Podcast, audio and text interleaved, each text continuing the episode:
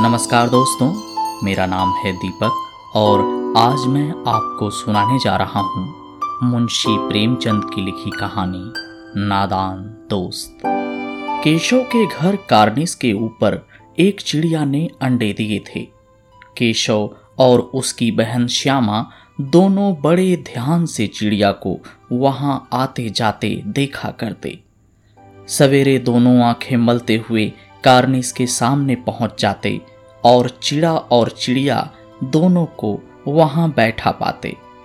उनको देखने में दोनों बच्चों को न मालूम क्या मज़ा मिलता। दूध और जलेबी की सुध भी न रहती थी। दोनों के दिल में तरह तरह के सवाल उठते। अंडे कितने बड़े होंगे, किस रंग के होंगे, कितने होंगे, क्या खाते होंगे, उनमें से बच्चे किस तरह निकल आएंगे, बच्चों के पर कैसे निकलेंगे, घोंसला कैसा है। लेकिन इन बातों का जवाब देने वाला कोई नहीं। न अम्मा को घर के काम धंधों से फुर्सत थी, न बाबूजी को पढ़ने लिखने से। दोनों बच्चे आपस में ही सवाल जवाब करके अपने दिल को तसल्ली दे लिया करते थे। श्यामा कहती, क्यों भैया, बच्चे निकल कर फुर्र से उड़ जाएंगे।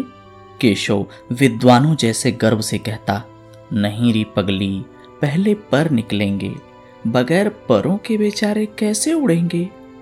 श्यामा, बच्चों को क्या खिलाएगी बेचारी। केशव इस पेचीदा सवाल का जवाब कुछ न दे सकता था। इस तरह 3-4 दिन गुजर गए।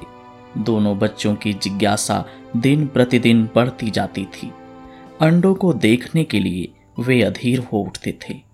उन्होंने अनुमान लगाया कि अब जरूर बच्चे निकल आए होंगे।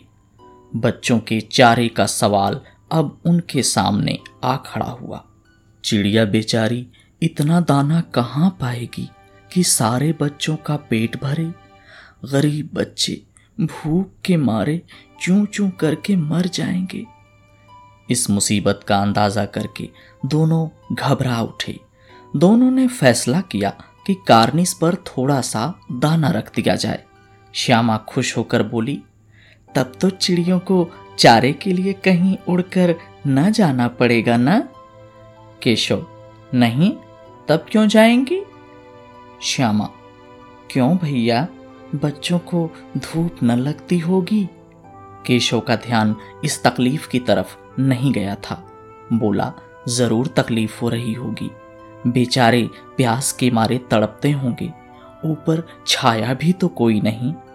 आखिर यही फैसला हुआ कि घोंसले के ऊपर कपड़े की छत बना देनी चाहिए। पानी की प्याली और थोड़े से चावल रख देने का प्रस्ताव भी स्वीकृत हो गया। दोनों बच्चे बड़े चाव से काम करने लगे। श्यामा माँ की आंख बचाकर मटके से चावल निकाल लाई। केशव ने पत्थर की प्याली का तेल चुपके से जमीन पर गिरा दिया और उसे खूब साफ करके उसमें पानी भरा।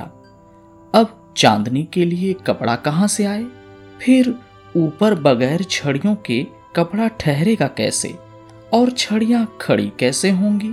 केशव बड़ी देर तक इसी उधेड़बुन में रहा। आखिरकार उसने यह मुश्किल भी हल कर दी। श्यामा से बोला, जाकर कूड़ा फेंकने वाली टोकरी उठा लाओ, अम्मा जी को मत दिखाना। श्यामा, वह तो बीच से फटी हुई है, उसमें से धूप न जाएगी।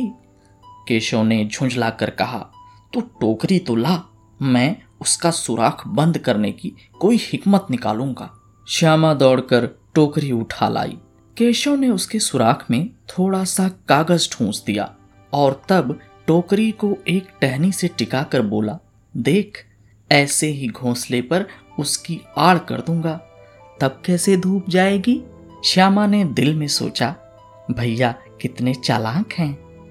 गर्मी के दिन थे, बाबूजी दफ्तर गए हुए थे। अम्मा दोनों बच्चों को कमरे में सुलाकर खुद सो गई थीं। लेकिन बच्चों की आंखों में आज नींद कहाँ। अम्मा जी को बहलाने के लिए दोनों दम रोके आंखें बंद किए मौके का इंतजार कर रहे थे। ज्यों ही मालूम हुआ कि अम्मा जी अच्छी तरह सो गई हैं, दोनों चुपके से उठे और बहुत धीरे से दरवाजे की सिटकनी खोलकर बाहर निकल आए। अंडों की हिफाजत की तैयारियां होने लगीं। केशव कमरे से एक स्टूल उठा लाया, लेकिन जब उससे काम न चला तो नहाने की चौकी लाकर स्टूल के नीचे रखी और डरते डरते स्टूल पर चढ़ा। श्यामा दोनों हाथों से स्टूल पकड़े हुई थी। स्टूल चारों टांगे बराबर न होने के कारण जिस तरफ ज्यादा दबाव पाता था जरा सा हिल जाता था। उस वक्त केशव को कितनी तकलीफ उठानी पड़ती थी यह उसी का दिल जानता था। दोनों हाथों से कार्निस पकड़ लेता और श्यामा को दबी आवाज से डांटता, अच्छी तरह पकड़ वरना उतर कर बहुत मारूंगा। मगर बेचारी श्यामा का दिल तो ऊपर कार्निस पर था। बार बार उसका ध्यान उधर चला जाता और हाथ ढीले पड़ जाते। केशव ने ज्यों ही कार्निस पर हाथ रखा दोनों चिड़ियां उड़ गईं। केशव ने देखा कार्निस पर थोड़े तिनके बिछे हुए हैं और उन पर 3 अंडे पड़े हैं। जैसे घोंसले उसने पेड़ों पर देखे थे वैसा कोई घोंसला नहीं था। श्यामा ने नीचे से पूछा, कै बच्चे हैं भैया? केशव, 3 अंडे हैं, अभी बच्चे नहीं निकले। श्यामा, जरा हमें दिखा दो भैया कितने बड़े हैं। केशव, दिखा दूंगा, पहले जरा चिथड़े ले आ, नीचे बिछा दूं। बेचारे अंडे तिनकों पर पड़े हैं। श्यामा दौड़कर अपनी पुरानी धोती फाड़कर एक टुकड़ा लाई। केशव ने झुककर कपड़ा ले लिया। उसकी कई तह करके उसने एक गद्दी बनाई और उसे तिनकों पर बिछाकर तीनों अंडे धीरे से उस पर रख दिए। श्यामा ने फिर कहा, हमको भी दिखा दो भैया। केशव, दिखा दूंगा, पहले जरा वह टोकरी तो दे दो, ऊपर छाया कर दूं। श्यामा ने टोकरी नीचे से थमा दी और बोली, अब तुम उतर आओ तो मैं भी देखूं। केशव ने टोकरी को एक टहनी से टिकाकर कहा, जा दाना और पानी की प्याली ले आ, मैं उतर आऊं तो तुझे दिखा दूंगा। श्यामा प्याली और चावल भी लाई।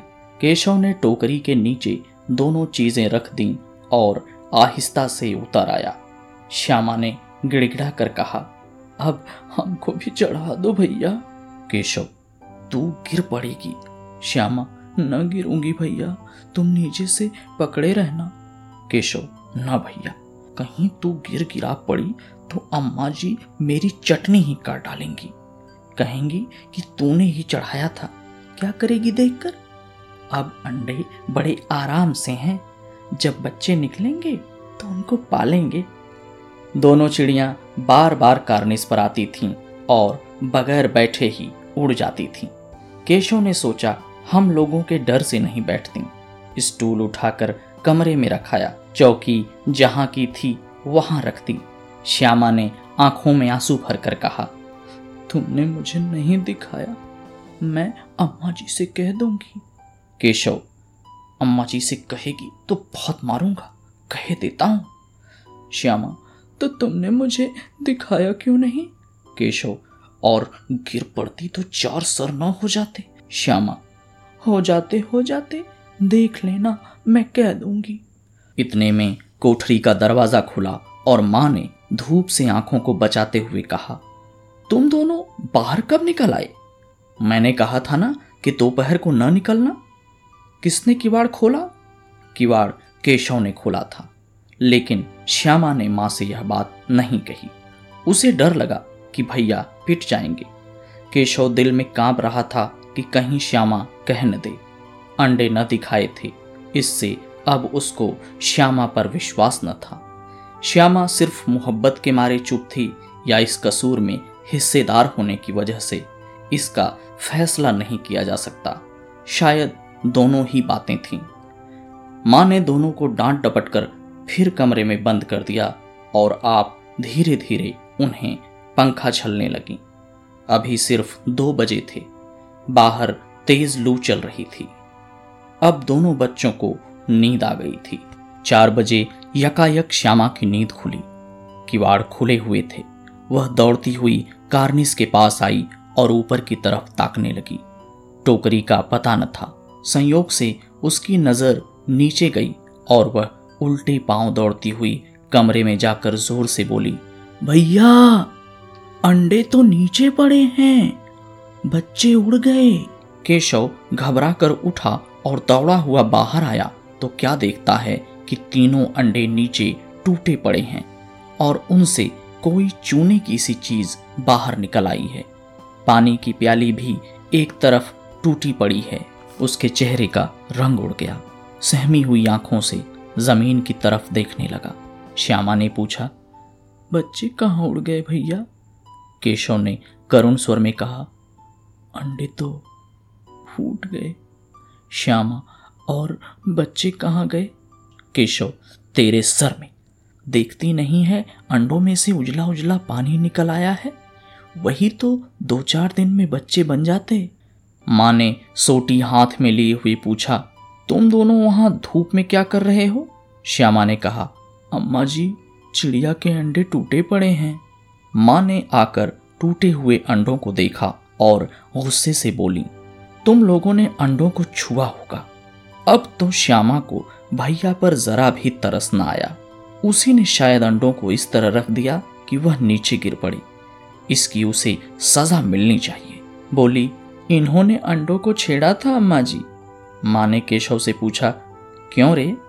केशव भीगी बिल्ली बना खड़ा रहा। माँ, तू वहां पहुंचा कैसे? श्यामा, चौकी स्टूल पर रखकर चढ़े अम्मा जी। केशव, तू स्टूल था में नहीं खड़ी थी? श्यामा, तुम्ही ने तो कहा था।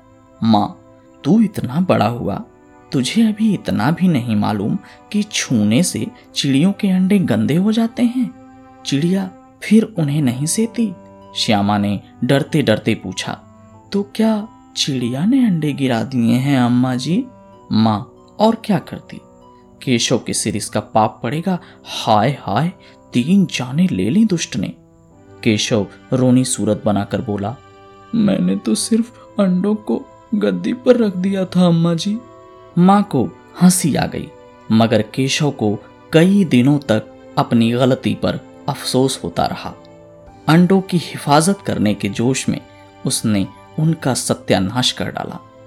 इसे याद कर वह कभी कभी रो पड़ता था। दोनों चिड़ियाँ वहाँ फिर कभी न दिखाई दीं।